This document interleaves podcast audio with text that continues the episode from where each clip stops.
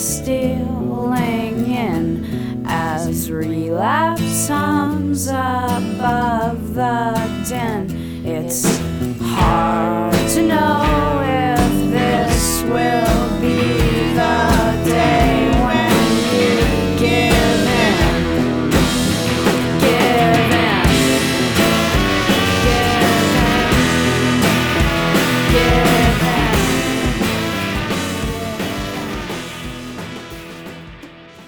And welcome to episode 428 of the Thinking Poker Podcast from Catonsville, Maryland. I am Andrew Brokos. And from Las Vegas, Nevada, I'm Carlos Welch. And we will soon be joined by, I actually don't remember if we even asked Stephen where he was. I don't remember where he was anyway. Um, Stephen Flavall, who may be better known to those of you who know him as Jorbs. Uh, so he did used to be a professional poker player some time ago. He's best known as a strategy game streamer, specifically a game called Slay the Spire, which may be familiar to some of you. Um, to those of you, for those of you who are not familiar, we do talk some at the beginning of the interview about what exactly it is. Um, it has some similarities to poker. It is in part a card game. I would say it has more similarities to a game like Magic, like a deck building um, game. That's that's kind of the, heart of what it is is a deck building game, but there's a lot more to it than that. Uh, the interview also didn't end up being tremendously about that. So if you don't know or care what Slay the Spire is, I think that's fine, and you'll still get funny out of the interview. Uh, as as someone who doesn't know or care, Carlos, would you say that's accurate? Yes, I would definitely agree. Um, Stephen um, just had like a uh, a great personality and sense of humor anyway. So if you if you just like good conversation, you'll enjoy this interview. It reminded me a little bit of talking to like Tommy Angelo. I felt like he had a very um Yeah. a very like grounded, soothing, kind sort of presence. Yeah, yeah, he did, especially when he talked about some of the the dark side of the streaming world. Mhm. Like he really had a an approach to it that was like kind of understanding of the people that cause a lot of the chaos, as opposed to like, you know, um, feeding the trolls, which um, I, I like when people take the higher road in those sort of situations. Yeah, that's a great insight. And I that was I thought one of the highlights of the interview was the two of you comparing notes of getting trolls. I mean, obviously he's on a, a much larger scale than you were, but dealing with trolls on your various I've just I've never streamed, I think, for more than maybe like 20 people. So Right. I've not really had to to deal with that, but it was interesting hearing the two of you uh, compare notes on that. Yeah, I think my highest was like three or four hundred, and his probably like constantly in the thousands. So yeah, different stratosphere. Um, but it was a good conversation to have. Yeah so very interesting coming up with him. A lot of different stuff that we talked about including uh, in addition to the um streaming stuff he wrote a whole book about the the darker side of um streaming and the kind of the content creation world. So it was some interesting stories coming out of that. And as i mentioned he was a professional poker player for a while. So we do even get he actually asked us kind of a strategy question which i should uh, tell people we talked about uh, an episode i referenced an episode that we did recently with Nate, where it's kind of the same question that Stephen asked us, which was, uh, you know, uh, Stephen was asking kind of since 2011, like what's new in poker strategy, which is a pretty big question. But um, we did a whole episode with Nate back in November. This was episode 421, where we were just catching Nate up on kind of what's new in the last two to three years of poker strategy. So I referenced that in our answer to Stephen. If you have not heard that episode, but you're interested in that answer, uh, 421 is the place to go for that. Anything you want to talk about before we get into strategy? No, no, let's do it. All right. So this strategy question comes to us by way of our Patreon, uh, patron named Matthew. So if you are interested in uh, hearing more of our strategy segments like this one, you can get them five days a week by supporting us at patreon.com slash thinking poker daily. That gets you again access to three or five, depending on the tier that you choose, uh, strategy segments from Carlos and me. Uh, we dive right into it. We do at least 10 minutes. Uh, typically, I'd say average episode is probably closer to 15 minutes in length, and we have a great time doing them. Lots of good strategy, like what you will hear in this upcoming hand. So Matthew played this hand at the Horseshoe Indianapolis. He'd been at the table for about two hours, was running well, taking down lots of pots without showdown. Uh, occasionally, even pre-flop raises not being called, which is kind of rare in a uh, one-two game. But he pulled it off. uh, the primary villain is a player I've seen around and played with a few times. I don't have a good read on his overall play style, other than he seems competent. He has the effective stack with about six hundred dollars. This is a one-two game, uh, but there is a straddle to six, so this ends up being one hundred straddles there is specifically this is a button straddle. Both of the blinds complete the straddle, and our hero is under the gun with nine five suited. What's your play? Both. Yes. you know, I would wonder. So he said he took down a lot of pots pre-flop. That seems weird. He, he said occasional pots pre-flop. Oh, okay, occasional. gotcha, gotcha, gotcha. Yeah, I was gonna say that's rare in a in a game that has straddles. Like people really like to defend those straddles. So even if I imagine the spots where he did take it down pre-flop, there was probably no straddle, and so it's very unlikely he's gonna be able to take it down pre-flop when there's a button straddle. So I'm not opening just honestly like even a, a normal range. So I'm definitely not going to get as far out of the line as nine five suited.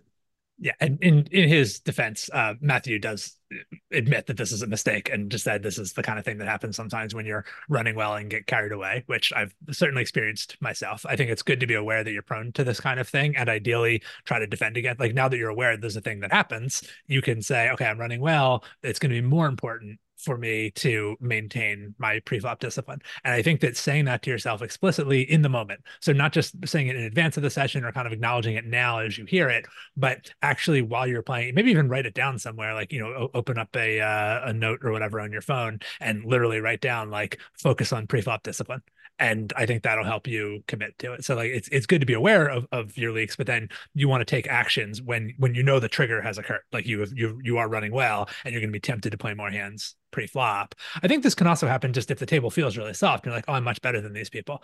A lot of being much better than them is pre-flop hand selection. So yes. if you if you give that away and you're like, well, now I'm playing you know all the same bad hands they are. Honestly, maybe even worse hands than they are. Like it's hard to get a lot worse than this. You know, are you better than them? so I, I, think that's just I don't want to belabor this too much, but I think that's a, a good uh, tool for handling this kind of like positive tilt. Exactly. And you raised a very good point, Carlos, which is that you should actually be tighter in this situation than you typically would be under the gun. Uh, not only is there a straddle, which the straddles, I mean, they've already put money in the pot so That's a pretty good indication that they're in the mood to gamble. But specifically, this is a button straddle. So you should expect that you are you are very likely to get called by a player who has position on you. You should be very tight here. Like I'd be folding 10 9 suited. Yeah. In yeah. his hands, which is a massively better hand than this, like so much better than this, and I would still fold it. I'd be folding pocket sevens. I think pocket eights is close. Like you need to be very tight when there's a button straddle and you're under the gun. Yeah, agreed. It's it's just I mean, also with this being a low stakes game, not only are you almost guaranteed to get caught by the button, but there's a very high chance someone is going to call even before it gets to the button. Yeah. So not only are you going to be out of position, you'll very likely be out of position multi-way. And neither of those things are good for you with um, the bottom of your range. So yeah, I agree. I'm going to be very tight in this spot. Yeah, very well said. Um, our hero does raise to twenty dollars. There are four callers, and uh, Matthew says the big blind somehow folds? Question mark, which is a little surprising, but um, especially because they did complete the first time around. Like the blinds had to act first because there was a button straddle, uh, so the ah. big blind has already v-pipped. Uh, but then they do decide to fold at this point, which whatever. So we are going to the flop four ways, holding nine five of clubs, and the flop is ace queen seven all clubs. and Matthew says, Yahtzee, bad play rewarded. Uh, he says, when I lead on a monochrome board, I like to bet small with my whole range. And I'm not entirely clear whether he means he would bet his entire preflop range or just that any hand he's going to bet, he's going to bet small the latter I would agree with. I think that monotone boards do tend to incentivize larger bet sizes. Uh, four way pots, also, sorry, smaller bet sizes. Four way pots also incentivize uh, smaller bet sizes. Four way pots also incentivize not betting your entire range. Um, so if if if what he means is you just bet any hand that you raise pre-flop, I do think that would be a significant mistake. Like if you had nine five of diamonds here, I think that would be a very bad bet. Yes. Um, other than that, are we on board with quarter pot with uh, having flop to flush? Yes, uh, I am on board with Quarter Pot. He does say that I'm going to give him credit for naming his target. So he says that I'm targeting the king of clubs and some middling aces. I like the fact that he's naming his target, but I wouldn't consider the king of clubs a target, especially for this small size, because that hand is not making a mistake when it calls you. So the middling aces are better targets to have in mind when you're making this bet. I'm glad you caught. I didn't even see that in there, but yeah, this is this is a pet peeve of mine. So I'm going to give him partial credit for, for identifying targets. The I, I, think that ideally you want to choose a single target or at least one class of hands as your target. So like choosing Ace X is fine as a target. The the whole point of choosing a target is to help you decide what to focus on. So just naming all of the hands that could call you that you're ahead of is not targeting targeting is deciding of the various hands that you could get action from which are the most important ones to focus on and what you're looking for is generally you're looking for a strong second best hand, a hand against which you are a big favorite, but that will feel like a strong hand to your opponent, and also that is a significant part of their range. So I do think Ace X fits that bill. I think it fits better than say a lower flush or two pair or a set. Those are all hands that are like they're they're pretty unlikely and they're also in some cases they're so strong like if your opponent does have a lower flush it's probably not going to matter very much what you do so i think those are not the best hands to focus on i think ace x is the right target to choose but the whole point of targeting is to be as specific as possible to help you make your decisions. And then once you've identified ace x as a target, like exploitatively, there might be a reason to bet more than quarter pot in a kind of loose passive game. Like if someone has an ace, they're maybe not folding it for half pot. So, I mean, once you have that target, then that helps you to start to think about those exploitative possibilities. But as you said, the king of clubs is not a great target. Not only is it not making a mistake, but like, I don't know that you're making that much money betting into it. I mean, equity wise, you're a favorite, but it's it's not the kind of hand that's going to put in a lot of money from the, very far behind the way ace x would ace drawing basically dead against you. And it may even make better decisions than you if they have position and on later streets. Draws in general maybe i mean maybe this exact case is a bit of an exception but in general draws are not good value targets because uh, especially if you're out of position they very well may outplay you. Even if you're an equity favorite you're not necessarily an ev favorite when you're heads up out of position against the draw because they're going to make better decisions than you on the river. They know whether or not they got there and you're the one playing the guessing game. Exactly so our hero bet's $25 and only the low jack calls. So managed to get it heads up. We're going to the turn now with $156 in the pot. Our hero holding nine five of clubs, and the turn is a five of diamond, five of diamonds. So the board is ace of clubs, queen of clubs, seven of clubs, five of diamonds. About as blank as you could get now hero bets 45 into 156 and again our effective stack was around 600 to start so it's still like 550 this strikes me as a little small. Would you agree with that? I do. At this point we most likely have the best hand. We have a decent target.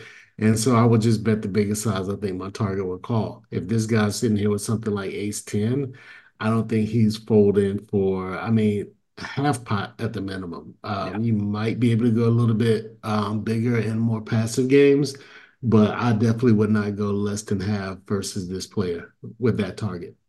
Yeah, that sounds right to me. And it's worth pointing out, you know, half pot followed by like half pot on the river is not going to get stacks in. And I think that may be the best you can do, but this does kind of get back to why this is not a great hand. Is like even when you right. get the best flop you could possibly ask for and you flop the flush, you still can't really put stacks in and feel good about it. Like you're still kind of restricted to, well, I have to target fairly weak hands. So it's like you you you flop Yahtzee as as our correspondent puts it, and you can't really go for Yahtzee. Like you, you can't get the uh, the hundred point bonus. This is always the problem with small flush cards. Yeah. Is because when you make a flush, everybody knows that the flush is out there and they're all looking for that third flush card. And now all three of them came on the flop. And if you start putting a lot of money in this pot, they're only going to want to continue if they have you beat. And so weak flushes just don't have great implied odds where stronger flushes do. Like, you know, I'm not saying don't, you know, try to make flushes, but you, you want, especially from early position, bigger flushes so that you can get value from uh, weaker flushes. But when you have a weak flush and you're trying to get some value from something even weaker than that, is very difficult. And that's probably why he went small here. But I do think he might have gone a little bit too far with it. Uh, I think you can get a you you got to be able to get something uh, a decent sized pot out of this hand just to kind of like mitigate the mistake of opening it in the first place. but you're not going to be able to get stacks in. So, like you say, Andrew, like half pot is probably about the best we can do, but we at least want to go that much. Uh, well, for better for worse, the villain helps out here because the hero bets 45 and the low jack raises to 110.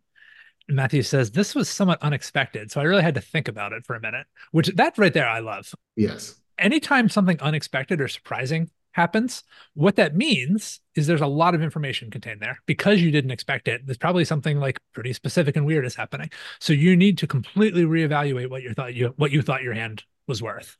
And I mean, this is the classic example of that is like a player who has been passive suddenly getting aggressive. We were previously thinking like, oh, this is a great hand. How much money can we get into the pot? Now the villain is raising, and my thought anyway is like, uh oh, yeah, like, this sounds like this feels like a bigger flush my thought is if this player's been passive, I'm folding. And so, so when you said the guy's helping us out, my first thought was not really. Well, no, yeah, I was, I was tongue in cheek there, yeah. yeah, yeah, yeah. He's helping us uh, realize that you know we don't have the best hand. And this is the other thought that went through my mind when he said bad play rewarded on the flop. I was like, eh, not so quickly, because this could easily go wrong. Uh, good or bad? Because like you know, another thing that could be happening here is, and I think uh, Matthew mentions this this player could be raising with the king of clubs. And so it's not that they don't have any bluffs in their range, it's just that they don't bluff often enough. And that alone is enough to put our hand, our bluff catchers into a tough spot. And our hand is a bluff catcher at this point. So if this opponent is a passive player who I don't think will raise very uh, many um, uh, weaker value hands here, and the only bluff I can give them is like the king of clubs, probably folding. Yeah, and and here's a good uh, to that point. Matthew had some comments. Um, he says, "I took sets out of the villain's range pretty quickly. It would really only be sevens and fives, the latter of which I block, and I wouldn't expect those to raise on this board. I think that leaves only flushes as the value hands and probably just the bare king of clubs as bluffs. My flush is actually stronger than expected. There are only three bigger clubs than mine available since the ace and the queen are on the board. So I thought the villain actually had more combos of the lower suited connectors uh, that I could beat than I would normally expect." That's a very good point. And I did speak too soon. Um, had I paid more attention to the fact that the ace and the queen are out there, then it's going to put me, actually, it just puts me in a tougher spot because without that, let's say if this was like, uh, so like an eight high board with all clubs, I think I have an easier fold um, when I bet and get raised by a passive player because now there's way more available flushes to put in their range. So even though I'm losing the pot, my decision is easier in that spot. So now that Matthew has brought to my attention that the big clubs are out there, I don't have an easy decision now. but it's still like I still don't feel good about it. Now I'm just confused as to what to do. Now it might become like an easy fold for me into like a hero fold, depending on my read on this player. I think Matthew is also overstating this point by a good deal. So you know, you can't count flushes by discounting one card. There are more combos of king X of clubs than there are eight X of clubs by a lot. True. Uh, so, you know, having like I, I think if you just said his range is ever he plays this opponent is going to play literally every suited hand pre-flop and they'll always raise if they have a flush here. Uh, I don't think you're out of that range. I don't know that it's a fold. Like maybe you're getting the pot odds to to call because like there are enough lower ones in there. But I mean, there are many more combos of King X of clubs, Jack X of clubs, 10 X of clubs. There are not very many 8 X of clubs combos. There are uh the five of clubs is in your hand. So there are two combos of 4X of clubs there's one there's one way to make a three high flush like the, these little those little flushes right. do not add up quickly and to right. the extent that the villain is folding anything it's probably those lowest ones so i think that you know and this is part of the problem with making a nine high flush even when there's two bigger than on your board uh two bigger clubs than than your high card on the board, it's still pretty hard for the villain to have a lower flush. Like you're not on the right side of the flush versus flush confrontation very often. Yeah, I think what's happened here because the big clubs are out there, the number of combos in his range has decreased, but the percentage of that range that is a better flush is still pretty high. That's right. So Matthew says, I thought that uh, there were more lower suited connectors I could beat. Um, so I landed on a call. And so I, mean, I do think calling is you know, either folding or calling is the right play. I, I definitely would not raise here. Right. but yeah, I think the the the reasoning for it is uh is a little off there. The river brings us the seven of diamonds. There's now $376 in the pot. The final board is ace of clubs, queen of clubs, seven of clubs, five of diamonds, seven of diamonds.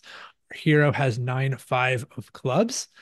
Uh, the board has paired, although given that we didn't think the villain was going to have uh, sets or two pairs for raising the turn, that's not super relevant. Although it is a little bit relevant in that your prospects for getting paid by lower flushes have gotten worse because there's a new thing for them to be afraid of. Like, even if you're pretty confident the villain doesn't have a full house, they have to worry that you might have a full house, right? This is probably how you would play like a set or quads um, if, if you got here.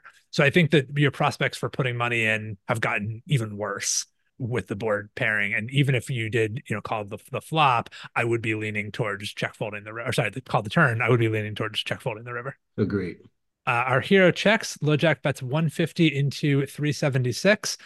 Uh, Matthew does call again and says, Nothing has really changed from my turn analysis other than 7 7 is now even less likely. I'm getting an even better price. Um, you're definitely not getting a better price. The previous phrase was quite small. Um, right. He says, yeah. I did I ran back through the options. My mind was unchanged. So I called. Uh, amazingly, the villain did manage to have a lower flush. He had eight four of clubs. so Matthew did pull this one out. But yeah, I, I think there was more luck here than just just flopping the flush. I think managing to run into a lower flush than yours is incredibly lucky when you have a nine high flush. Yeah, just fold pre-flop. Yeah, the river is a better spot for Matthew's comment. Bad play rewarded. Yes.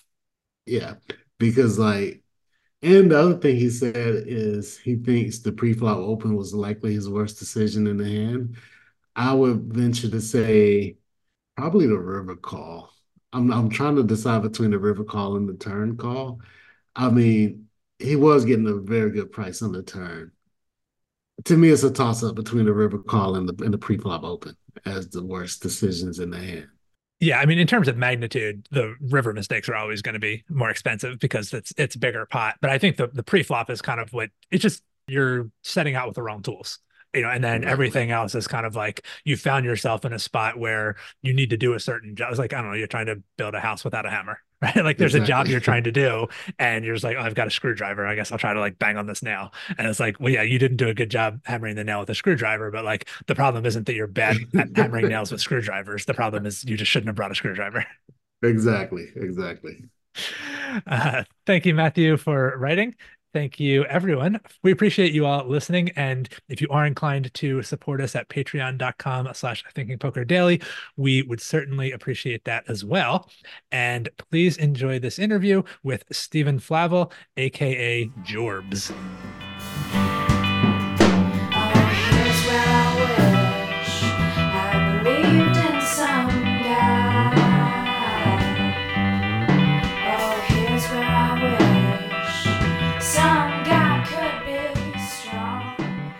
Stephen Flavall, aka Jorbs, welcome to the show and thank you for joining us. Thank you for having me. Uh, yeah, so this is I, am I got increasingly excited about this the more that I uh, you know sort of was looking over your your Twitter feed, and yeah, I watched a little bit of your stuff on on YouTube, and I saw the book that you wrote. Uh, so you, th- this was a recommendation from one of our listeners, uh, and so I, uh, someone I trust, and you know, we we invited you just on that basis. But then the more that I looked into you, I was like, oh yeah, Stephen's going to be a great guest. So yeah, welcome. Thank you. Thanks so much for having me. I find that strategy gamers tend to have a lot in common. so yeah.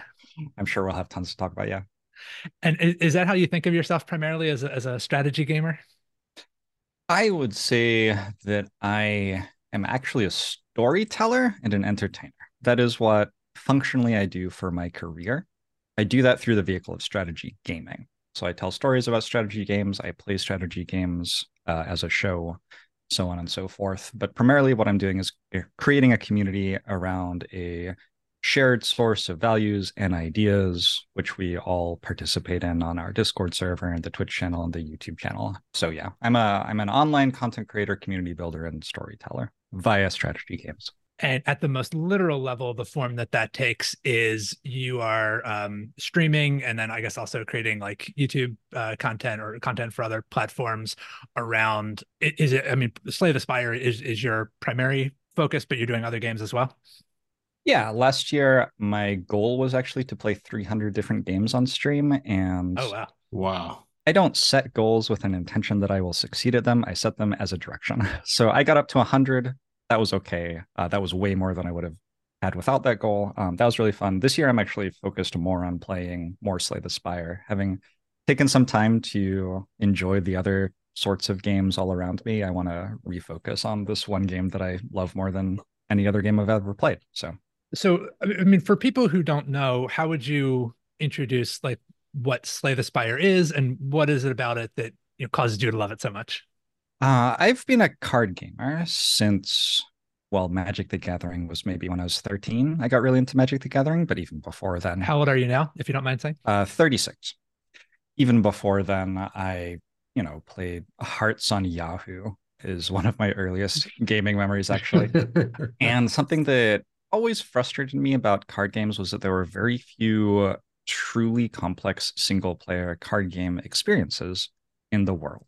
Shandalar for Magic the Gathering is this wild game from the early 90s where there's this huge, fairly open world and you walk around it and build a magic deck and fight dungeons and stuff. It is mind blowing how um, large that game is and well done it is for an early 90s game. And honestly, other than that, looking for a game like it in the year 2010, I was struggling to find something better. And Slay the Spire came out, and it was basically exactly what I had been dreaming of. It was a one to two hour long single player complex strategy gaming card game. Since it came out, Spire like is now a thing, and there are hundreds and hundreds of games that are like Spire that take cards and build you an hour or two long experience that you play through. But Slay the Spire was really the first one, and in a lot of ways, the reason that it went viral and so many other devs tried to replicate its success was that it was so good. And so I'm still playing it and enjoying it today. It, it's really that I like card games. I didn't really like having to compete with other people or wait on other people's schedule and things like that in order to play card games. And so when a single player game came along, I was very excited about it. Uh, do you think of Slay the Spire as, as primarily a card game? Because it, I mean, it does have other elements, right? Like the, a card game wouldn't have to be roguelike. It wouldn't have to include the you know, choosing paths and having, I mean, there's other elements. There's the potions, there's the, I mean, it's kind of a mashup of a lot of different features, right? Yeah. And that's a really good point. I would say that the the mechanism via which I interact with the strategy of the game is largely thinking about the order of my deck, the cards that I have in hand, how they interact with the stuff that's going on around me. But you're right that the stuff going around you isn't like a symmetrical opponent who also has a hand of cards, like in poker, it might be. I guess even in poker, you know, you have the chips for betting and so on and so forth. So there are other elements other than the cards. Um, but in Slay the Spire, it's very much that the the stuff around you is not cards. It is there's a narrative going on, there's world built for you, there are all sorts of different enemies with different sorts of attacks who apply different statuses to you. And so there's a tremendous amount of mechanical knowledge that you can gain from playing Slay the Spire and incorporate and master. And during all of this, you're really interacting with it through your deck and your cards and building the right 30 card monstrosity to kill everything in one turn or whatever. And this is somewhat different. Like I imagine more people listening to this would be familiar with something like Magic, where you build a deck in advance and then you play with that deck. And what's happening in Slay the Spire is you're building the deck as you go along. And so a lot of the decisions that you're making are not just about, you know, how do you play the cards that you have in your deck, but about what risks are you going to take to quite a, to try to acquire certain cards, uh, upgrade certain cards, things like that. Yeah, it's kind of like if you did a Magic the Gathering draft, but after every five picks for your deck, you had to play a game. And so you're constantly being challenged and asked, did you build a deck that works so far? And the challenges that you're presented change as you go along. One part of the game being asymmetrical is that at the start of the game, you'll fight against something with 10 hit points, and at the end, you'll fight against something with 800. And sometimes you're fighting five enemies at once. Sometimes you're fighting one large enemy. Sometimes you're fighting an enemy which is like fragile but very dangerous and attacks you very quickly. Yeah, there's a tremendously rich deck building environment in there because of all the different challenges which you face at different times. And I guess the the original conception of Magic the Gathering was a little bit more like that. Sort of like the, the, the game that Richard Garfield first built without knowing how big Magic was going to get, where the, intention was that it was going to be played with an ante, where you would like each each player would flip over a card from their deck, and then like whoever won the game would would get that card. I think there wasn't the idea that every player, you know, the people playing it seriously would own every card uh, and then sort of build the perfect deck that that they wanted. So I, I wonder if maybe the original conception of Magic wasn't a little bit more in line with what Slay the Spire is doing. Very possible very possible. I remember playing for Ante in middle school such a long time ago. Uh, yeah, it's funny to think there were probably like 12 year olds entering anteing these cards that are now worth like a thousand dollars. Yeah, yeah. And it kind of is um, wagering and gambling aimed at 12 year olds, which isn't a great look. Yeah, my, my dad didn't love me playing like or the relationship that I had with acquiring cards in that game.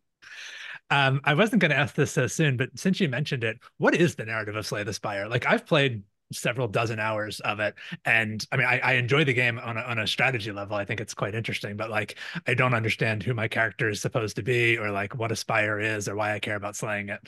Yeah, and there's nothing explicitly stated. You are allowed to kind of grow into it as a player as you see fit and as you pick up different bits and pieces.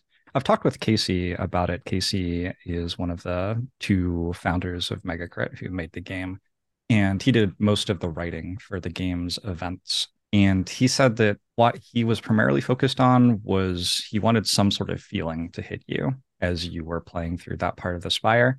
And he just did some sort of creative writing trying to evoke that feeling. And then that's basically what shipped um, after a little bit of editing and making the text move around on the screen and so on and so forth. So there's no exact, specific, deliberate narrative, but you start to pick up that there are recurring elements throughout the spire.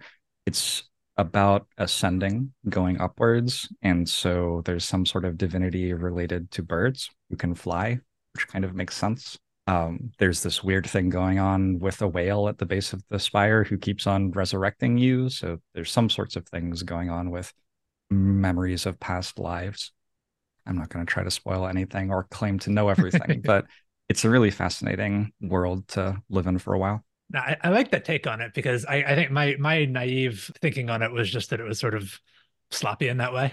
um, and I think I was given that it, it in no other way is that game sloppy. That seems like a pretty silly assumption for me to make. Yeah, I I do think that the goal wasn't to have a polished narrative. The goal was to make you feel a certain way as you played. That's what the narrative ends up doing, insofar as the narrative exists. Uh, so you were once upon a time a professional poker player. Yes, 2008 to 2011. I, I dropped out of college. I was one of those college kids. And did you discover it in sort of the, the same way as those college kids, which is to say, either from like sitting on an ESPN or just kind of having friends who are like, hey, I'm making a lot of money doing this? Yes, for me, it was actually during a study abroad quarter in Rome. And the University of Washington here in Seattle is where I went to college and I was studying classics. So I was very intently interested in studying ancient Rome. And we were doing walking tours of the city and talking about this used to be a temple, you know, and now it is an apartment building or whatever. And the University of Washington sent over a professor and two graduate students to teach classes for, I think, 12 uh, undergraduate students. And I was one of the undergrads. And one of the graduate students had played poker to get herself through undergrad and together a poker night for us once a week and told me that I'd be good at it. And I was interested in the game and installed Poker Stars. And they used to have free roll tournaments, which would get about 6,000 entrants and pay out five bucks for a top eight, I believe. I believe it was top eight because it was, I remember it being strange. Like it would cut to the final table, but like one person wouldn't get anything, I think. um, they just couldn't spare another $5. yeah, I don't know. I don't know. Uh, but anyway, I like got five bucks out of one of those on my third or fourth attempt, I want to say, and entered $2 buy in tables, which was high stakes for me. You want to talk about bankroll management? $2 buy in tables, not $2 big blind tables, to be clear. right. And eventually built that up to, uh, I think I made $60,000 my first year playing and progressed up through the mid stakes and was playing $1,000 buy in, no limit cash when Black Friday happened in 2011, which for me was the end of my career. So you were one of these guys that never deposited real money. You just worked your way up through free rolls. I was. I deposited for bonuses um, a couple of times, but it was like deposit 200 bucks and we'll match kind of things. It was just free money. Uh, it wasn't for the purposes of bankroll. Well, that's awesome. You were strictly playing cash? I played pretty much only cash. Yeah. Occasionally they would have free roll tournaments for people with lots of VPPs, and. I would enter those and like do okay. I was frustrated. I was so frustrated by tournament strategy. It really irritated me that people would fold when you shoved on their big blind because of ICM. I just really wanted to make an account that was like, I didn't study ICM. Don't light shove my big blind or something like that as a screen name, and and just call really light. Um, I don't know. I preferred playing cash. I was thinking MTT is a little bit more like Slay the Spire than a cash game is, right? Where it is the the decisions that you're making are discrete, but they are they have implications for one another, right? That the things that you do early in the tournament give you the resources that you will use later in the tournament. Yeah, and there is a lot of richness in tournament poker, which doesn't exist in cash poker because of the different values of the chips at different stages in the tournament. I could have been a tournament. I could have gotten into that too. I happened to get into cash, but I definitely could have found that interesting as well. Not that you needed to be great to to win money in that era, but you know, what was your um how how did you go about getting good at poker? I read some stuff on two plus two and I I read all the I read Super System and you know I got the books. Then I just kind of started talking with I guess you'd call it a study group nowadays, but back in the day was more like a, a group of guys who are on an online forum or some people who I happen to have usernames for on Skype. I would just start talking to people more and more about different hands, going over stuff. I spent probably half of my time away from the tables, either talking with people or studying the hands that I had played. I'm big on data. When I was in classics, one of the things I was doing was studying the actual words that were in pre-oral epic stories. So I like had a database of all of the words in the Iliad and I was trying to understand the grammatical constructions of language that existed before we started writing words down. And so like databases for me, like, yeah, okay, install Hold'em Manager, start playing around with it a ton.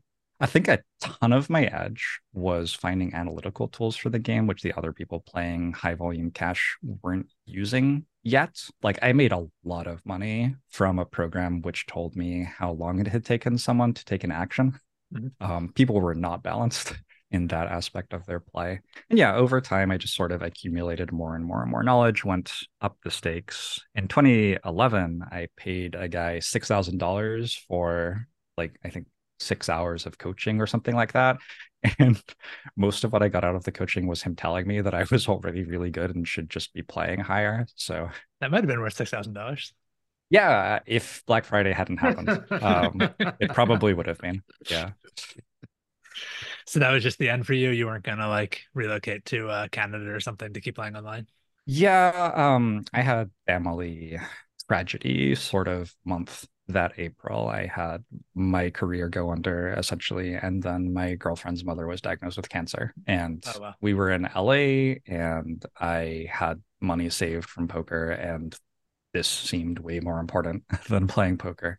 So I committed to sticking around there for a while. And then by the time I had the chance to like stick my head up and think, do I want to play some more poker? The the buzz had gone for me. I just sort of relaxed into the rest of my life and thought, hmm, there could be other things I could do for a career. Maybe it's time to look for those. And that's how I eventually wandered over to streaming. And what year was this? I think I was in LA for a year and a half. And then I moved back to Seattle and spent a couple of years sort of investigating different things, went back to school, volunteered with a game company and I would have started streaming pretty much full time in about 2016 when the game that I had volunteered on came out. That was like the start of my content creation as a career phase of my life because I'd worked really hard on this game called Long War 2, which was a mod for XCOM 2 and a lot of people were interested in how to play it and I was the guy who had just spent 6 months uh, balance testing the hardest difficulty. So I had a lot of things to say. Yeah, so this would have been um, just a couple of years after Black Friday, and that was kind of a dark time where people really didn't know what was going to happen with poker. So I can imagine that was like not a good time to like if you were trying to decide whether you would get back in poker or not, that would be a worse time to decide that as opposed to something like, you know, five to 10 years after that point when poker had pretty much come back. I wouldn't say full force, but at least it was like viable again.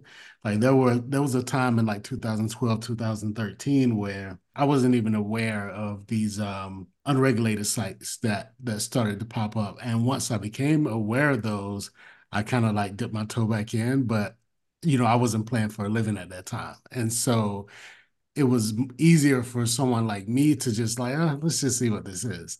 Where if I was playing for a living and everything was kind of like a gray area, uh, maybe I would just, maybe I would have found something else as well.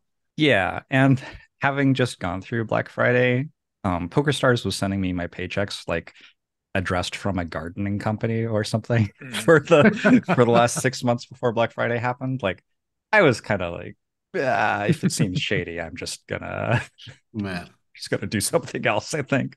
Wow, wow, west back then. Yeah. So you decided to go into the upstand upstanding world of online content creation. Well, yes. I decided that I liked teaching people. One thing that I learned from my poker playing days was the 50% or so of my time that I spent on the tables, I just felt like I was sending it into a black hole and getting some money out. Mm-hmm. I wasn't enjoying it a tremendous amount. If anything, I was like studying ways to deal with the negative emotions that I was getting from that rather than really treasuring it as a time in my life that I was enjoying spending that way. Mm-hmm. And so I just realized as a poker player, I had started offering coaching, I had started making instructive video content, I had started trying to group people together to talk about poker strategy and that was what I was actually enjoying about playing poker. And I realized there were other ways for me to do that. Who were you making videos for? Uh, at the time, I was just uploading videos to YouTube of me playing. I did a series where I like started at one cent, two cent, and built up to I think two dollar, four dollar blinds. There, there was a lot of strange conversation about is it okay to share your strategies with other people mm-hmm. in poker communities back in 2008, which I hmm. don't think I don't think those conversations still exist. Nowadays, like Phil Galfond and Jungleman are just talking through exactly why they're doing everything in a heads up PLO match, you know, it's and it's free on YouTube. So it was a different world though back in 2008.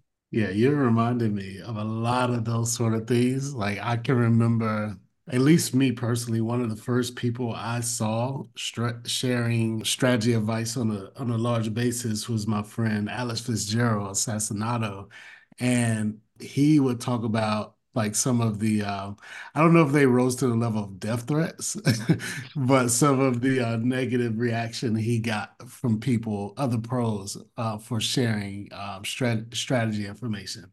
So that that's something I forgot about. It's it's so foreign now because like it's everywhere at this point. But you're right. At that time, it wasn't as prevalent as it is today. Mm-hmm. Now that I'm thinking about it, I did make like my own website where you could pay something like five bucks for credits to pay for some videos using some sort of third party web hosting thing. You know, I don't know if you know Greg Shahade these curtains in online yes. poker. But yeah, we've had his sister uh, Jen on the show before. Oh, she's great, awesome. She has had me on her podcast. Oh, nice. Strategy gamers all know each other. Yeah. um, he used to have do a thing like that with chess, where he had some forum where he'd post chess videos, and you could buy credits and then pay the credits for one video at a time. And I just really liked his chess videos, so I tried to do that with poker videos as well. So that's where my inspiration for that had come from. So, what was the um? To to get to the point where you felt like you could do online content creation as a career right? I mean i think a lot of people have the idea that they would like to do that but how did you get to the point where that seemed feasible? Honestly and maybe this was wrong uh, and i just got lucky but honestly i looked at what it was in 2012 2013 and thought i can do that and then i did it. There were other things that i thought i might enjoy more um, and I still wonder that from day to day, like, would I be happier as a data scientist? I would make a good paycheck that was less reliant on things completely out of my control, and fewer people would yell at me. But you know what I ended up in was online content creation. I just knew that I like explaining strategy games to people and looking around the world at how people who liked explaining strategy games to people were making money. Online content creation was kind of it. And I looked at the people who were making content for those strategy games and I knew that I could do what they were doing. I sat down with a guy who did a lot of productivity coaching and talked through like what an ideal day of content creation would be like for me, how I would structure everything. I had little lists for starting stream and ending stream and goals that I was setting for myself month over month. And I crushed it.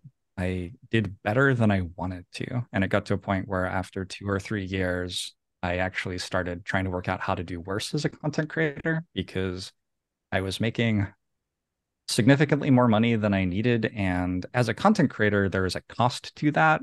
There's a lot of focus on you. I have been doxxed a couple of times. I have people, you know, sending hate my way. And I wanted to make sure that I was spending my energy to build a happy community full of people who would bring me joy in my life rather than spending a lot of my energy building a large community full of people who would bring me money in my life.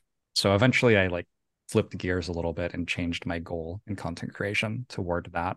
But I just kind of thought I could do it and did it, which is not good advice.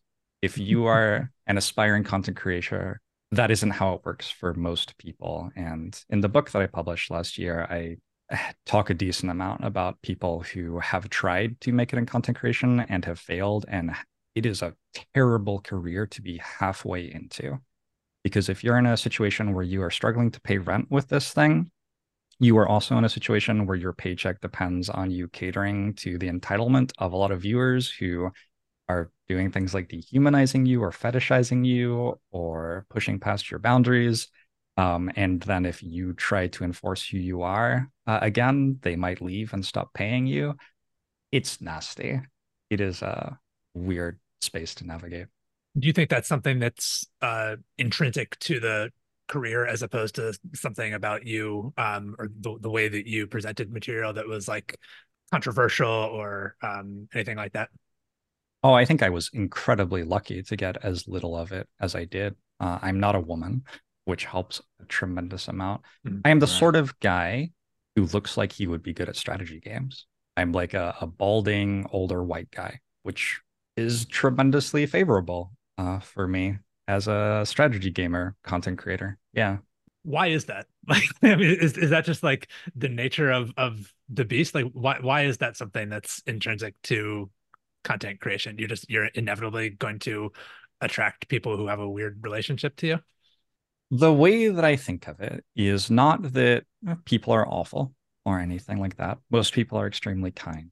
I think that I have um, let's see, 100 and 111,000 followers on Twitch right now. One or two of those people, at least, are awful. Um, that's just a lot of people. Right.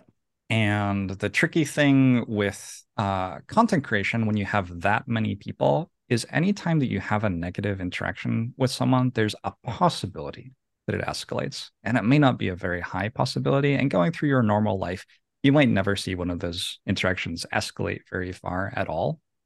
But when you're having thousands or tens of thousands or hundreds of thousands of interactions with people, and you have one negative interaction with someone, it probably goes away. But then you have another and another and another. And by the time you're at thousands of negative interactions with people, a lot of which you don't even like know you're having, like a lot of the time it's just they watch your channel, decide they don't like it. And if things go well, they leave. But sometimes they kind of get lost on the way to the red X at the top of their browser window and they'll like type some offensive comment in your chat and then they'll get timed out by your moderators and they'll get mad that they got timed out by your moderators and start sending messages to your moderators yelling at them and then the timeout expires and they send something like extremely offensive in the chat again and get banned. But then they go to your social media and start DMing you or tagging you in public tweets saying that you're a fascist. And then they find your Discord and then they look up your name and find as much personal information as they can about you and they put it on a subreddit. Like this can happen. Most of the time, the vast, vast, vast, vast, vast majority of the time you interact with another human being, that doesn't happen. But it's just a matter of scale. It's so many interactions with other human beings sometimes it does.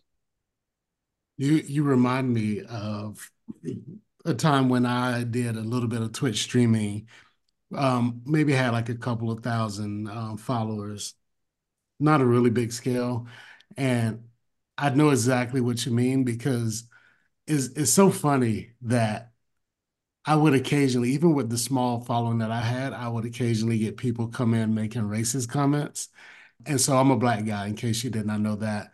And and that like didn't really bother me. I would uh, I found myself oftentimes just kind of like either talking to them or either ignoring them or talking to them and they like quickly apologize. So I don't know what it was that makes people they kind of want to like troll or something, and when that doesn't work, they're kind of like embarrassed or, or whatnot, or whatever.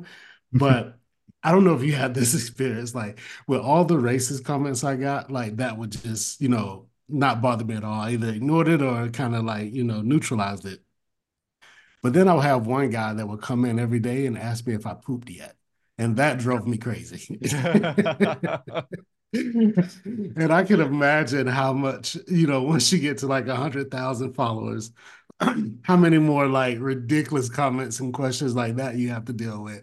And I laugh every time I think about it. Like the racist stuff didn't bother me, but this one guy was super concerned about my bowel habits. That drove me insane. yeah, people people will sometimes work out how to push your buttons. And the people who come in assuming that your buttons are a certain thing, I have found personally they look at me, they think, oh, I can irritate this guy by saying this thing. But I'm used to that because they're like person number 3262 or something who has thought that, like, yeah, okay, already been here. But yeah, the people who get a little more personal or unique about the way that they're trolling can be a bit tougher to deal with. It's also really weird when they donate you lots of money while yeah. they do it.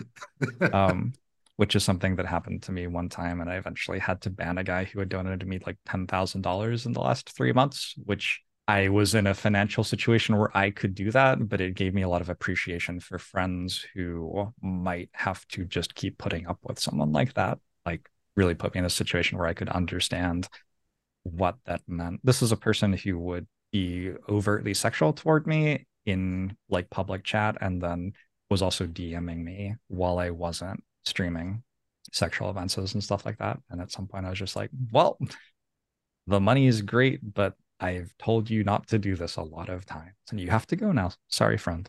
This is starting to to feel familiar from um live poker i've i've thought about this especially sometimes playing in I, have sometimes had the experience of, of being kind of like a, a, a big fish in a small pond you know, playing in markets where there were not like you know in la uh, there's tons of big games and um, i'm not saying they're all created equal but like in smaller markets there might be you know only one large live game and that game can easily be built around one or two people. And at some point you do kind of start to wonder like what exactly are these people paying me for? Because they are paying you, right? Like if, if they're if they're losing players and they know they're losing players and they're losing at a pretty good clip for you to be like making a living largely from them, they are kind of your customers and they are paying you for something. And it's not just to play poker against you. Like I, I mean, I've never had anything as weird as, as what you guys are describing, but you know, there are people who are kind of trying to get you to do things either because it, they know it makes you uncomfortable or just because it's it's what they want. You know, trying to get you to laugh at certain kinds of jokes or just to laugh at whatever whatever they say or to to drink with them or to do drugs with them or um they're they're kind of paying for something other than the service that is what you thought you were offering when you hung hung out your placard that's really fascinating to me i'd never thought about it from that angle as an online cash player um pretty much exclusively i did think about how i was providing some sort of service to people who were losing money on those tables like and I felt like it was my responsibility to not be timing out on every decision and stuff like that because presumably they are here to play poker with me, not wait for my time bank to run down. Um, for example, I also had Jessica Alba as my profile picture because I found that people would hit on me and want to keep playing on my tables if I did that. Um, so that probably made me a few thousand dollars here and there. I don't know. So I'd thought about it from the angle of like, I am being someone to play poker with for another person. But when you phrase it that way, to me, you're kind of describing someone for whom this amount of money is basically irrelevant. Mhm. And they are able to create a situation where they have a few other people in a room with him who are kind of like beholden to them. Like you're going to keep playing poker with this person because you're there to make money for a career and they are going to lose the money to you, which lets them probably do all sorts of stuff with you. I'd never thought about that. Wow. Well, you in, in, in thinking about it just now, you you've nailed it. And I've I've largely avoided those situations, but the sense I have is that you know other people go you know further down various rabbit holes as a result of those interactions. I'm kind of afraid to ask this question, but I immediately wonder how weird that gets for women who play private games because it feels like it would get just Mm. beyond weird. Uh, I mean, women we've we've interviewed on this show have you know definitely mentioned getting like propositioned, and that's probably not too shocking to you. I don't know that anyone has shared with us, you know, those especially horrifying experiences, but I think if you imagine that it might have happened to a woman, it probably has. Yeah, it is a reminder of our privilege as men. Gosh, yeah. Wild world out there. Something that I find increasingly when people feel entitled to me in some way, which happens when I'm a content creator, like they see that I'm putting on a show and they want the show to be for them. And so they'll ask me to do the thing that they want. And then sometimes if I say no, it's like, oh, that's reasonable. You're you're not actually just a person for my entertainment. You're doing your own life. Um, but sometimes I'll say no and they'll actually express frustration that I'm saying no and try to double down, like, no, you really should do this thing, et cetera, et cetera. And then I'll get called arrogant. And I found more and more that the interplay between entitlement and boundaries and arrogance is fascinating to me in the world that I live in because people will express entitlement to me and I'll establish a boundary and then I'll get told that I'm arrogant. I don't know. It was it was kind of a throwaway thought, but it's something that I think about in these situations where we're talking about people who are trying to pay for a certain behavior from you and stuff like that. Yeah, which I guess is not even exactly what OnlyFans is, but I think OnlyFans is closer to that. But I think either there's not maybe as bright of a line between OnlyFans and like a lot of other online content creation spaces as you might initially think. Oh yeah, I there there's a very what's the word porous. There's a very porous boundary between the type of content creation I do and the content creation that happens on OnlyFans. I have a lot of friends who are on OnlyFans. Either they started as content creators and then went to OnlyFans, or they were on OnlyFans to begin with, and we just connected because our careers have a lot in common. The way that we interact with managers is very similar. The way that we talk about setting boundaries and um, trying to make sure that we are safe and make sure that we are caring about ourselves first is very similar. There's a tremendous amount of similarity there. So when you mentioned um, trying to decrease the amount of this that you were encountering through kind of cultivating your community and you know, making yourself less successful was, was the way that you put it. Uh, what exactly did that look like? Like what what steps did you have to take to do that? Okay, so my favorite one is that when I am at work, there is almost no number on my screen anywhere. Five years ago, when I was at work, I could see how many viewers do I have right now? How many followers have I gained this session? How many subscribers do I have? After the session, I would go look to see how much ad, revenue I'd gotten. I'd upload a YouTube video and see how many views the YouTube video had gotten, not just over the course of the last two days, but also look at the curve to see how it compared to my previous YouTube videos. I would look at how many comments my YouTube video had gotten. I would go to Reddit and I would post a post and see how many upvotes my Reddit post got, etc. I have almost zero numbers uh, that I look at anymore at my job. And something that I realized was that I was making decisions in my job because of those numbers. I was trying to choose the thing that would make those numbers go up. But for starters, the numbers did not imply success financially.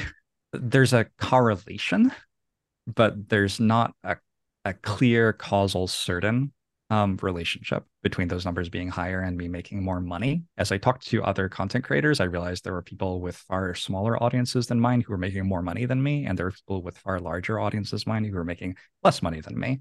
There were a lot of revenue sources that you could explore if you focused on like actual ways to make money and how good people were using those or not using them was more of a driver of how much money they made than YouTube view number or whatever. It's like a it's a stat that gets thrust in front of you which you shouldn't care that much about. I imagine there's a lot of similarities in poker with people looking at stats of how people play and trying to assign too much to them. Uh, the other thing I realized is it wasn't making me happy, which is actually what my goal was. My actual goal was to be happy, not to make as much money as I could. And so, yeah, nowadays I try to make the content that I actually enjoy making. And that by itself um, caused a huge shift in how I interacted with my audience. My audience was there to see what I enjoyed doing. Once I started making content that was what I wanted to do, which, you know, that smooths out a lot of friction to begin with when people are in your audience because they actually like you and have similar interests to you. The poker analogy that I thought of immediately was um, I mean, there's probably programs like this that still exist, but there used to be one that prevented you from being able to check your balance uh, while you were playing, so you couldn't mm-hmm. see like whether you were uh, up or, or down. Which is, you know, certainly I'm sure you're aware is a driver of a lot of like tilt and, and other bad play for people. I believe I both had that enabled on my computer and I had a different thing, which was tracking whether my opponents were up or down for me. So I couldn't see whether I was up or down, but I could see if my opponents were up or down which is kind of funny. That's smart. Oh, that's interesting. How does the storytelling fit into all this? Like, what what are the stories that you see yourself uh, telling? So I published a book before we go live last year, and that was the story of my time in an online content creator team. There were kind of 60 of us who were brought together by a management group to uh, basically do collective bargaining for sponsorships and the like. And then things got weird and abusive, and investment capital got involved. And after I left the team, having not been paid for the last three months of work, I talked to my manager about it, who I had met through the team. And I told her, you know, I really thought these guys were good guys. I understand that things didn't work out, but I, I didn't think they would do something like not paying me for three months. Uh, and she told me, "Oh, they were not good guys. the, they they were being polite to you, but let me tell you some of the stories I have." And that was really eye opening to me. I'm front facing in the content creation industry. I talk directly to an audience, and I have to be very transparent because I'm on camera by a microphone for maybe eight hours a day the things that I say are going to be recorded and remembered and criticized and poured over. But my manager, whose name is Hannah, she was on the back end of the content creation industry.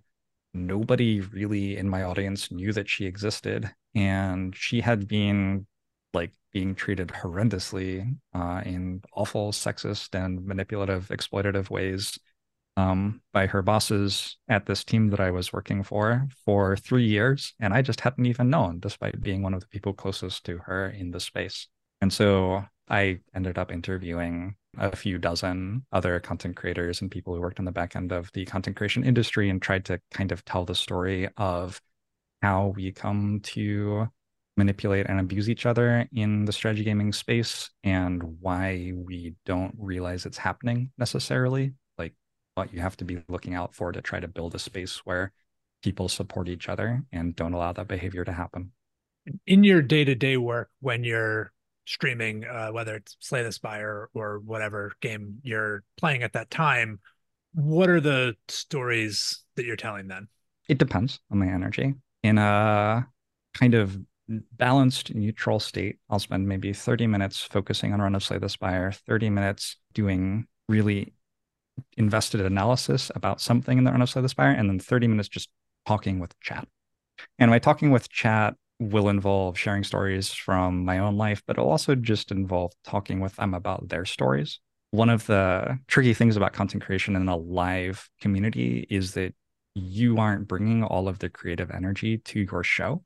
Uh, different from a podcast in that way, where we are the only people who can speak here. But when I have a live audience, someone can come in and say anything, um, just about, unless the profanity filter catches it. And so running with that, talking about I don't know, getting my wisdom teeth out or how it feels to love someone or what I think you should do if you lose your job or how I feel about this new sci-fi series. It's a very conversational story, but those are the sorts of stories that I kind of tell in my day to day. Speaking of outside sources of creative energy, I do have some questions from Twitter. Um, some of these, I felt like there was a chance they were trolls. So feel free if, if they're asking, I didn't understand the questions. So if, okay. if they're asking about something that, you know, you'd rather not get into, you can just uh, tell me to skip those. Um, this sure. first one seems pretty innocuous though. Uh, this is from Dave who asks, uh, what's it like shifting from competing against others to competing in a single player game where it's mostly about personal bests? I think it's surprisingly similar. I don't think it changed much at all for me. I was never somebody who got hyped up about beating other people in poker. If anything, if someone was hard for me to play against, that made me want to become their friend and learn from them.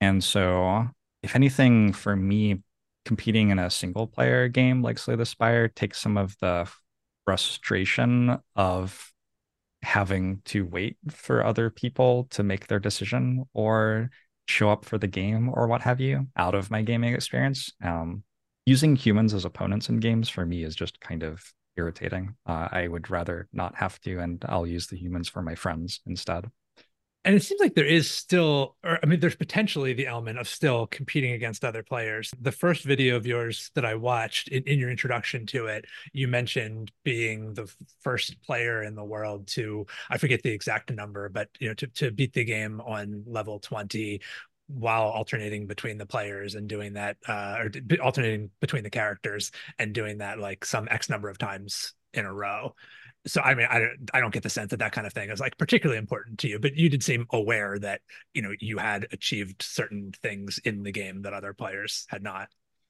Yeah, something that I have struggled with is how to present myself as good at Slay the Spire without presenting myself as better than other people at Slay the Spire because presenting myself as good at Slay the Spire is necessary for my job. I want people to tune in and trust that the things that I'm saying are like sensible and rational and will help them win in their own runs if they're trying to learn from me. But presenting myself as better than other people, that gets into like egos and competition. And Slay the Spire is a single player game with no tournament scene. So it's not really a claim that can be substantiated. You can't really prove that people play the game in different ways. So when you try to compare your results to somebody else's results, you're not really comparing apples to apples. I don't know what the right way is exactly to prove that I'm good at a game like this without rubbing some people the wrong way with them interpreting that I'm saying that I'm better than them at it. I, I don't know. Insofar as I talk about my results relative to Slay the Spire players in the world as a whole, I'm just trying to say that I'm good at the game. That's really what I'm trying to establish. Balrog81 uh, asks One of the key things in poker is bankroll management. Is there a parallel either in Slay the Spire or streaming in general? Bankroll management is so fascinating. It's one of the ways in which poker strategy extends past the actual game of poker into this other realm, the real world, or whatever you might call it. Streaming's career with very little job security. Uh, Mixer, which was Microsoft's competitor against Twitch, shut down overnight. And all of the streamers who had used Mixer for an income source just didn't have the website anymore. It was kind of similar to Black Friday, I guess. You like woke up in the morning and the website was gone. I try to think about having money in savings in the eventuality that my career disappears. But there's there's no risk of me losing $50,000 one day and thinking, oh, if I lose $50,000, how am I going to have enough money to play on tables tomorrow? Maybe I would have taken a day off. um, in streaming, it's like $10,000 for startup costs in terms of uh, computers and office equipment and uh, audiovisual stuff. And then that's going to cover you for as long as you want to do this job. And if you start to not make enough money to pay rent, you're going to notice that from quite a long way out, probably. Colin the Cockatoo, how does game theory in 2024 make the world better? Oh my gosh. If we had a society that was truly game theory literate. Like everybody had a postgraduate game theory uh, degree. People knew more about game theory than I did. I think our world would be a vastly, vastly, vastly different place. I've made videos about like the prisoner's dilemma and the tragedy of the commons, you know, the the more well-known game theory tableau, which seem like they apply very obviously to the world that we live in today, and really to any world where humans organize together as a society. And I've gotten really good responses from people who say, like, oh, this made me realize that you know, picking up trash in the park would probably be a reasonable thing for me to do if I wanted to live in a nice neighborhood or something like that. And so, yeah, I made a video there. Somebody picks up trash in the park now. Yeah, it's hard to imagine a world where people all understood game theory and acted sensibly and caringly toward each other with regards to it. It would be lovely, though. This is kind of like my utopia almost in my head. Yeah, I've I've had the thought that um certain things that I would consider important for like justice might require uh, some some zero sum trade offs where like some people who currently have things uh, give up things so that other people can have things.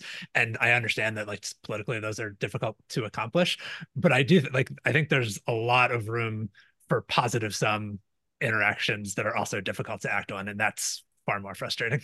Yeah that's a good distinction to make I don't think I ask many people to give anything up uh, in like my requests of people. Like sometimes I'll say like, here's something that I think about in order to be what I consider to be a good person in the world, like mm-hmm. somebody who is leaving places where I go better than they were when I found them is one of the big metrics that I look at and whether I'm making positive change in the world. And I very, very, very seldom say anything that would require anyone to do more than, you know, think for five minutes about how they were interacting with some sort of system in the world, maybe, and make zero impact on themselves changes, which resulted in positive change outside of them.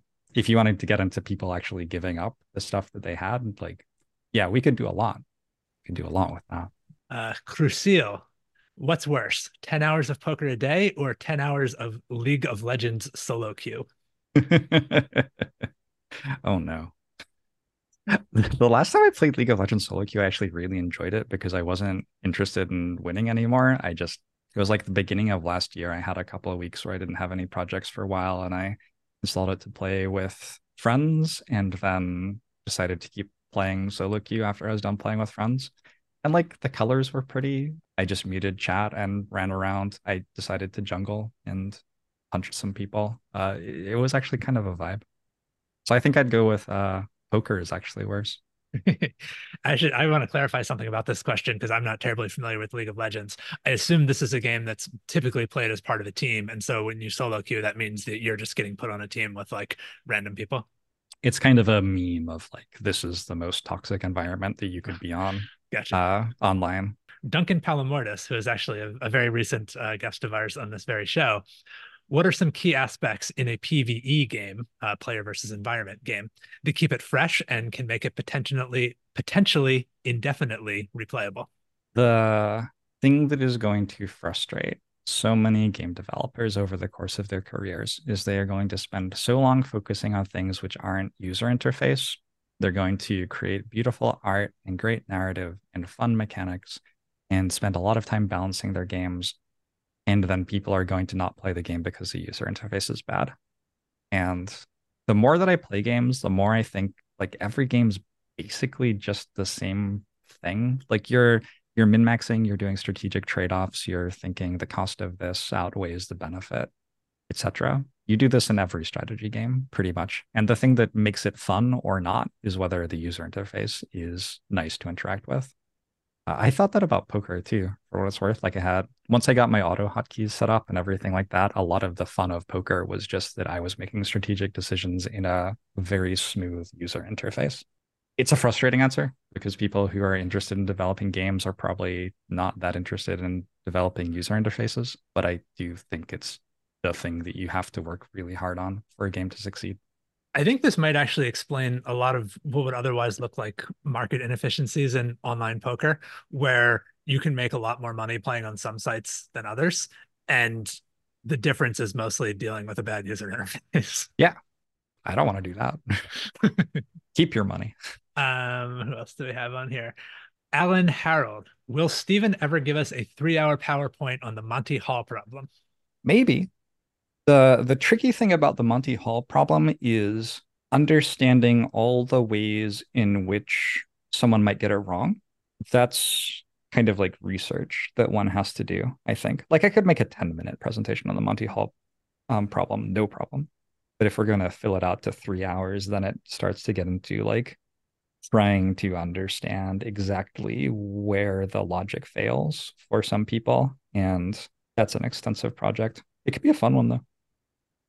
I assume quite a lot of uh, digital ink has been spilled on this already. What do you think you uniquely could bring to the table in explaining the Monty Hall problem? I think about that for a second because you've inadvertently really asked me something about my entire career, I think. Okay, so like Netflix recently released some sort of show that cost them millions of dollars to make, and you could spend eight hours watching it in a day, right? So, why do people watch me run a solo live show that has almost no budget going into it uh, and has no editing or really very much writing or thought going into what I do? why do they choose to watch me do that over tuning into Netflix? There's a my video about the prisoner's dilemma, I was just like in a fugue state at 2 a.m. Uh, one night, and I was really frustrated thinking about blind v blind in tournament poker, actually.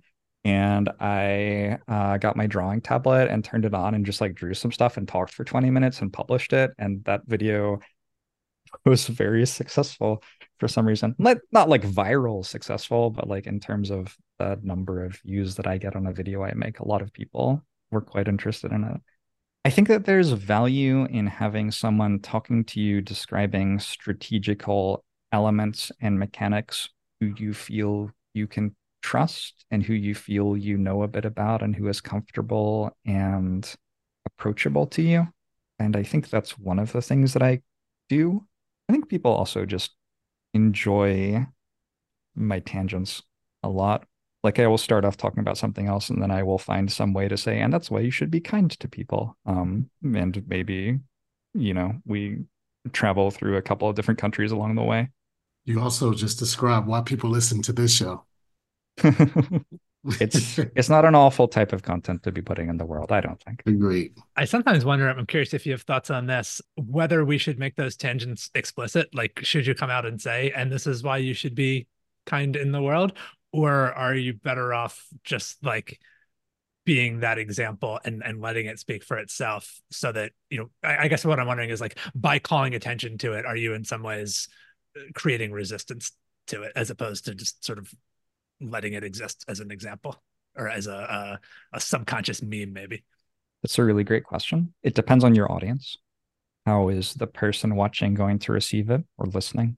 And that's going to change from person to person. I think you do a bit of both. Uh, make sure that the people in your audience who aren't going to immediately recognize the example that's being given to them and what it means, make sure that they are having the dots connected for them at some point, but you don't need to reinforce that over and over and over again. I had writing my book, I had a couple of passages where I wrote a metaphor that I thought very clearly said, like, this kind of behavior is really bad and we obviously need to avoid it. And then my editor, who was outside the gaming space, said, I have no idea why you've just written like four pages about popping pimples. That seems like a strange addition to your book about online content creation. And so I had to add a couple of paragraphs to actually connect the dots. Um, it, it does really depend on your audience. Remembering that your audience is not inside your head and can't read your mind is something that I think is very important. As somebody who was guilty of being on the other side of that for a lot of my life, I used to think that I could kind of understand what was going on in somebody else's head and understand why they were saying the things that they were saying. And then as I got more invested in relationships and dating and deep friendships and meeting people who were not the same as me, I realized that a lot of the time I was wrong and why they were saying something was not the reason that I thought they were saying it. Leandro Magonza asks, which is better, the fix wiring task in Among Us or the defect attack card Claw? Cool. Two bangers. They're both great. I think I'm going to go with fixed wiring. And the reason is that they added accessibility options to it. And I don't believe Claw has had any specific accessibility uh, options added to it. And maybe it should. Maybe it should have those. Now we're getting into the potential troll questions. Moop simply says, dig with a question mark. That's like the biggest meme on my channel. There's a relic in Slay the Spire that lets you dig for a new relic. So you get this relic and then you can dig for more relics over the course of the run and get lots and lots of relics in theory, although you're giving up a lot in order to do that. So it often sets you behind to try. Uh, and for some reason, someone made a bot command that said exclamation mark dig, and it just says dig, relic, dig. And it's the most used chat command in my channel in my life. And that's my legacy that I leave to the world, I guess, for better or worse. That's why I didn't skip these questions because I figured well they're either trolls or they're going to be you know fun fun inside jokes. Yeah. Uh, and then the next one is just cat girls with a question mark. Girls. Oh my gosh. My my Discord has a cat girl. I might politely refer to this as an infestation. there, there. We eventually made a thread just for the cat girl of the day, which is intended to contain the cat girls, but they they tend to exit that thread. They they breach containment, you know. Could could we clarify what a cat girl is? It's a picture of a a, a girl with cat features, like cat ears and whiskers and so on and so forth. And often it's like very like soft pastel sorts of drawings with like it's kind of like lo-fi beats to relax and study too, kind of vibes. Ah. Cat girl is reading a book by the window. Cat girl is doing some art. Cat girl is dancing in a meadow, kind of things. I, I do I do I like these? I, I mean, they're pretty. I don't know. I'm not sure why we have a thread for one of them every day, and they keep on they keep on breaching containment. I don't know but but they seem inoffensive and fine. Is it safe for me to click the heart on this comment then? Sure. Okay. Uh, I know you're going to have to go soon. Is there anything else that, uh, well, either of you were hoping to talk about that we have not gotten around to yet? No, me, me, I would just say like this last little bit was kind of interesting to me because it allows me. I sometimes wonder what it's like for people who don't play poker to listen to poker talk, and a lot of the gaming talk kind of gave me that vibe um, of like some of the, you know, we use words like ranges and uh, polarize and, and and different ways that they're used in the general world. Even like even like I was like concerned like what the hell is a cat girl? And so so it was good to kind of get that definition and um, kind of be a fly on the wall in a different environment for once. Yeah, and to be honest, I am not 100% sure what a cat girl is either. Uh, just kind of overwhelmed by it all. I, I, suspect that might be part of the magic of cat girls. Possible. I I have a little bit, and I do have one question if you would entertain it. I would actually love to hear like what's your most theory heavy poker hand history that you can think of in the past little while? Like as somebody who once paid two Bitcoin for a solver that could solve poker hands from the turn onward and no limit hold'em heads up. How far could you blow me out of the water right now by talking about something you were thinking about recently in one of your games? Carlos, do you have an immediate answer for that? Not an immediate answer, I guess. I, I mean the the um, punchline is kind of in the um, description, but I kind of had like a an aha moment. I don't know if that's what you're looking for, but I had an aha moment recently when Andrew was talking to me about, and I'm not going to remember the details of this on the spot, but it was something like there was a spot where I think it was bluff catching, but there was a spot where you told me this was from Thinking Poker Daily. I wish I could remember the episode, but you told me that it was better to have a worse hand in a certain spot because if your opponent has you beat than the worst hand. So like let's say that Oh no, I know what you're talking about. This, okay. this is this is before the river. This is like if you're if you're getting check raised on the flop, you would rather have middle pair with a good kicker than top pair with a bad kicker. Is that what you're remembering? Yes.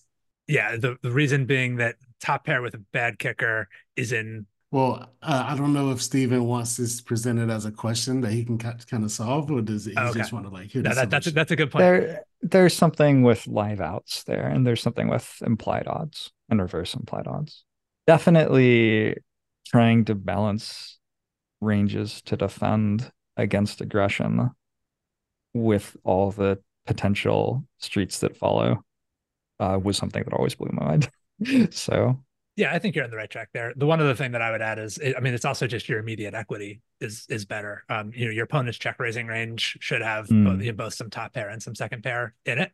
So your top pair with a bad kicker is actually doing less well against their top pair with a better kicker.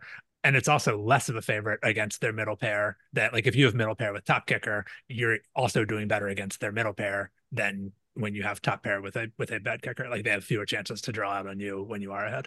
So it's like being dominating and being dominated in in both uh, parts of the range. Right, like a- avoiding domination while also dominating some part of their range. We actually did a um a whole episode not too long ago.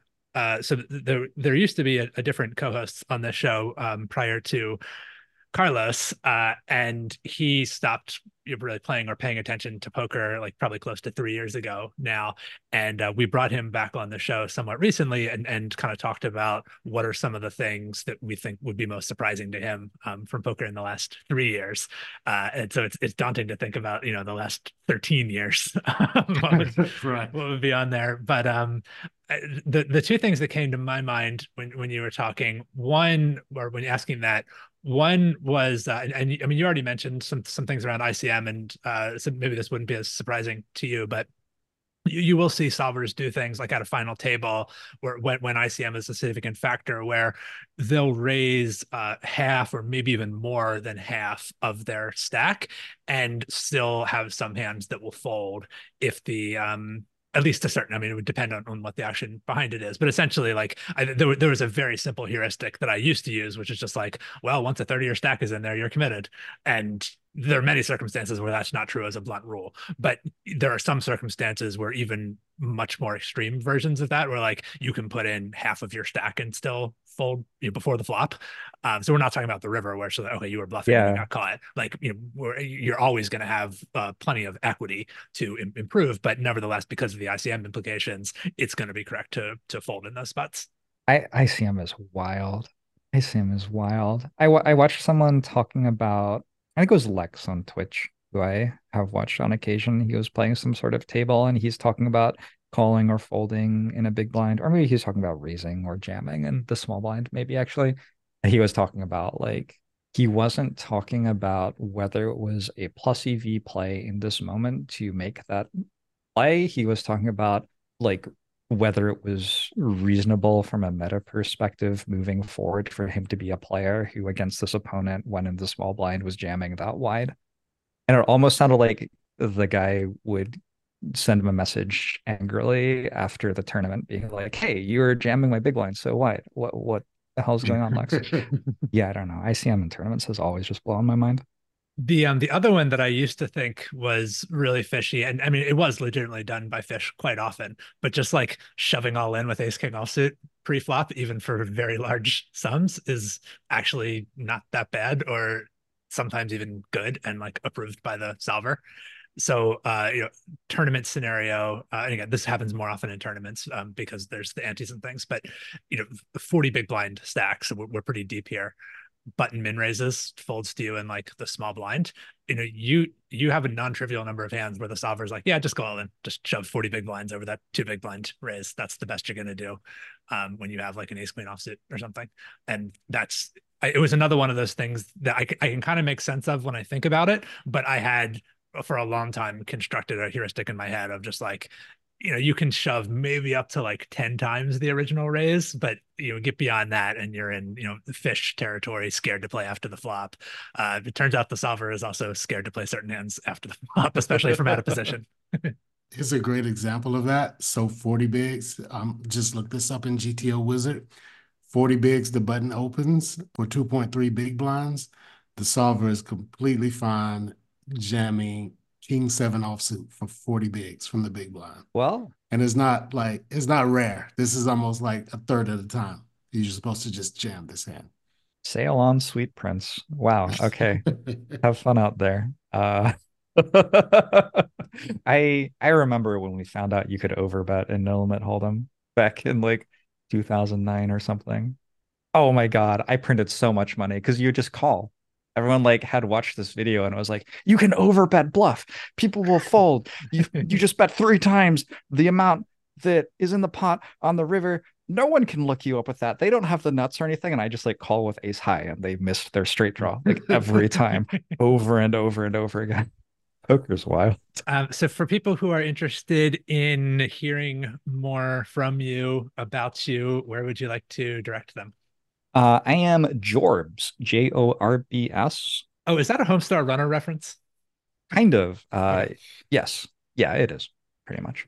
Sorry, that was just something I was curious about that I forgot to ask you.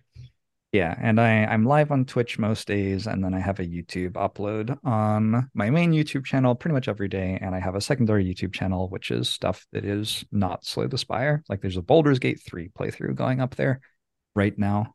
And yeah, I just make comfy strategy gaming content here on ye old internet. This is probably a big question for you, but are there uh, games that you think uh, poker players in particular would enjoy checking out besides Slay the Spire? Yes, so many. I am trying to think of any that would specifically appeal to poker players rather than just being games that I think would appeal to literally everyone. If if you'd like to think on this and and send me a list, I can um, read it in the introduction also. Sure. I do think that everyone should try playing Brotato in their life. B O R T A T O. It's it's a bro that's a potato. You have six arms, which can hold six guns, and you run around in a circle shooting things. It's kind of like Vampire Survivors if you've played Vampire Survivors, except it's deliberately built to be a 20 to 30 minute long experience where you start from scratch each time and try to create a build which will survive 20 waves and beat the final bosses. And I sunk uh, 500 hours into that last year or something. it's just it's just a really good game and you do have a lot of variance mitigation and strategic thought going into how you build your character which i think might appeal to a poker player Awesome. Well, if you think of others, uh, I'll be happy to put those in the introduction. And it was such a pleasure talking to you. Thank you for taking the time. yeah thanks for having me on Yeah, this was great. Take care.